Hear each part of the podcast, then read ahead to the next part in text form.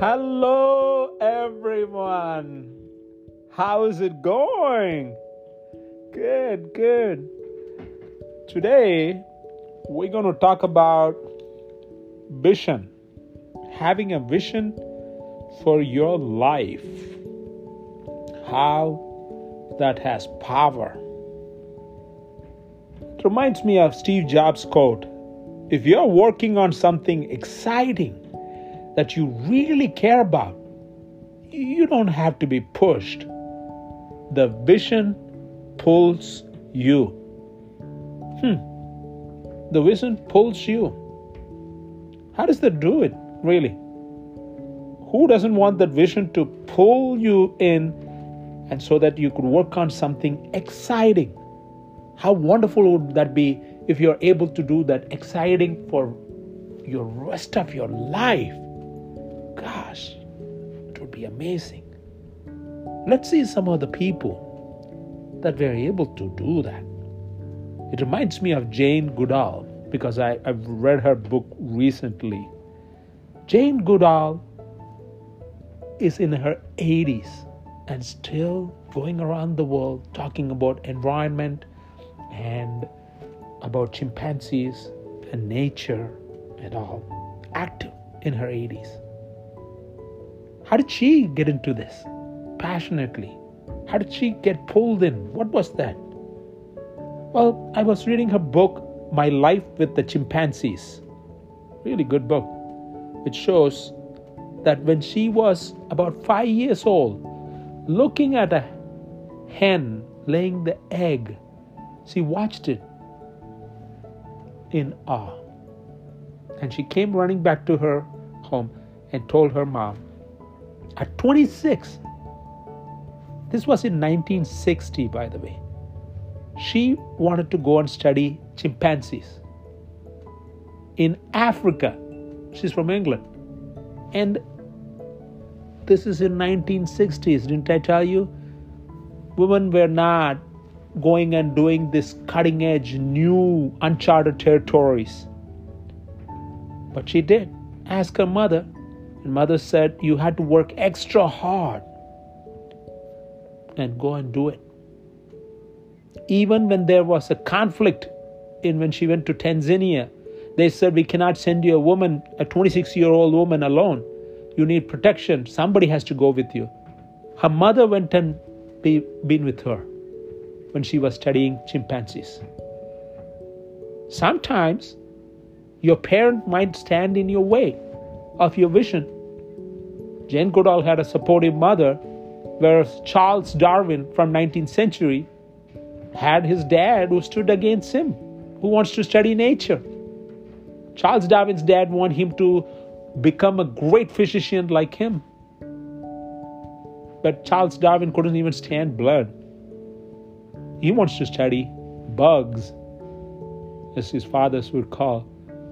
And later, he followed his passion. Only one trip he took outside England. Came back.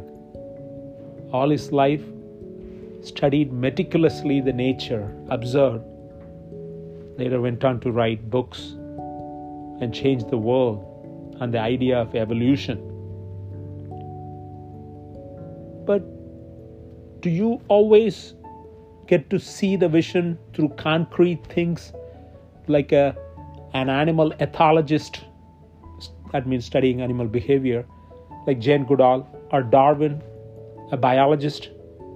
What about imperceptible things, things which you cannot touch? Yes, Joseph Campbell, when he was a seven-year-old boy, his dad took him to watch this Buffalo Bills Wild, Wild West show. And Joseph said that was the highest point in his life at the time because there were clearly the show had cowboys and other things, but he was fascinated. He said, seized, obsessed by the figure of a naked American Indian with his ear to the ground, a bow and arrow in his hand, and a look of special knowledge in his eyes. That little boy went on to read all the children's book on Native Americans and Western, uh, Eastern cultures and created an own path for himself. Comparative mythology. He studied myths from different cultures. And by the time he was passing away, he enjoyed decades of his life in contributing to myths. Power of Myth. You got to check it out, this book. And there's also A Hero with Thousand Faces. He connected the common dots of different cultures. He just found that in the time when he was seven, looking at the Native American in that show with a special knowledge in his eyes. What about people who weren't getting pulled by a vision like this, but pushed? Like Steve Jobs' quote says, you don't have to be pushed. What if you are pushed? Well, Andrew Agassi, the tennis player. You got to check out his book, Open, Autobiography. I was reading this years ago when it came out. He said, I quote, I play tennis for a living even though I hate tennis. Hate it with a dark and secret passion and always have. And you might think, then how the heck did he become a legendary tennis player? Well, his father, an immigrant, trained him and wanted him to play tennis so badly because that's how he could achieve the American dream. Agassi didn't like tennis. He was forced. He was pushed, as Steve Jobs' quote says. He was pushed rather than the vision pulling him in. I mean, even recently, Andrew Agassi had said, is a start playing tennis. He's a retired player. The recent a Kazakhstan tennis player, Bublik, said, I effing hate tennis. The effing ugliest of all sports. I'm shortening the effing. I hate every day I had to play it. I hate to fight. I don't like it. Then why does he play? He admits he plays for the money. The money is the motivation. You think that will be a good pull? Imagine doing things which you don't like, not just don't like, you hate, and you do it for money, even if it's millions. The pain of that hatred of doing something, I don't know what you think, but it's impossible for something to be hated so much and doing it again and again and again for every day of your life for decades. That would be really hard for me. Not like Jane Goodall watching chimpanzees, even though the terror of chimpanzee being attacked by it. Well, chimpanzees are stronger, in case you didn't know. They are three to four times of an average male strength one chimpanzee will have.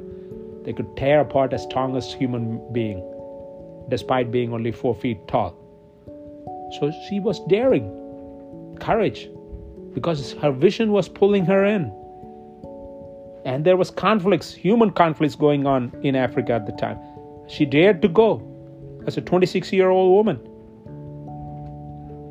And there are people who, like these tennis players, which I mentioned, might follow it for the money. What do you think about that? At least you will have the money, even if you hate it for decades of work, some would say. Well, if you read Mike Tyson's Undisputed Truth, Mike Tyson, one of the greatest sportsmen of all time, and definitely the top tier undisputed champion of heavyweight boxing for a long time. In his book, The Undisputed Truth, it shows how the whole thing unraveled. More than three hundred million dollars he had made. He lost them in cocaine habits. There's a pain. Mike had a pain. The coach channeled them all. D'Amato, Cus D'Amato. That was a different book he wrote about Cus D'Amato. That was legendary coach. When the coach died, there was no, nobody to channel him. There's no vision to pull him. The vision was set to Mike Tyson by the coach. When the coach dies, the vision falls soon, and Mike Tyson lost all the money. All the three hundred plus million, he couldn't even buy groceries at some point. He said in a book, when the wife, the woman he was married to, takes groceries from the shelf, he puts it back because he cannot afford. It's not just a vision that you have to find it early in your life, like Darwin or Joseph Campbell when he was seven, or Jane Goodall, she was five.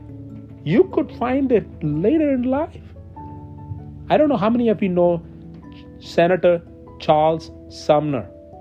If you go to Harvard Square, there's a statue in Boston near the Harvard College. This is a senator from Massachusetts in the nineteenth century when slavery was practiced in America. He was thinking about, oh, maybe I could go into politics. And so he went and checked out, as an adult, young adult, went and checked out D C. And he's like, eh, politics is not for me. He went on to get his academic education. And during a break in academic holidays, he went to Europe. And he get to see in France, in a preeminent university, that black students were able to stand there and debate with white students. That changed his paradigm, because he has never thought black men could be intelligent as equal or even better than whites if opportunity is given. That image changed him. He came back believing on the equality of the races. Got elected to the U S Senate, not one time, four times. Before Civil War came, he spoke on the floor against slavery. And a Southern congressman brought a big cane with a metal at the one edge of the cane. The House of Representatives man entered the Senate chamber, and Charles Sumner was sitting in his seat, and started beating him with the cane on his head. Sumner couldn't even get up because the stable was bolted to the ground. Finally, he pulled the bolts out, bleeding, gashing head. He collapsed on the floor. Traumatized, but did not die. It took him years to overcome that trauma. Even though he couldn't even attend the Senate, people of Massachusetts kept electing him. Later, when Sumner healed a little bit, he went back to Senate, and guess what he did? He stood there on the floor and spoke against slavery. That is an inspiration, a vision of equality for all people, black and white. And that day is not the day he did the change the world of America. After Civil War was over, he passed the thirteenth amendment. He spearheaded it, which abolished slavery from this land. Constitutional process changed it, and grown men in the U S Senate cried. That's the vision of Charles Sumner that pulled him towards action, despite head being broken by a Southerner. And he didn't stop there. fourteenth and fifteenth amendments, which empowered the voting rights and citizenship for blacks. Now that is how you get pulled in because of a vision, even if you others try to push you away from it. If your vision is strong, you will reach it. Godspeed. And if you like this, subscribe to it. You will hear more from me every week, twice, and also forward it to your friends, because you don't know how that might be useful for them as well. See you soon. Bye.